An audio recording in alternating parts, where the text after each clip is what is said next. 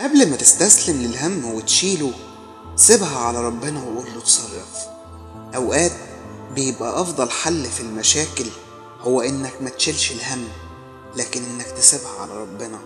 تسيب المشكلة وتقول له أنا منتظر الحل والخلاص من إيدك أنت. منتظر إنك تحلها بطريقتك وتدبيرك.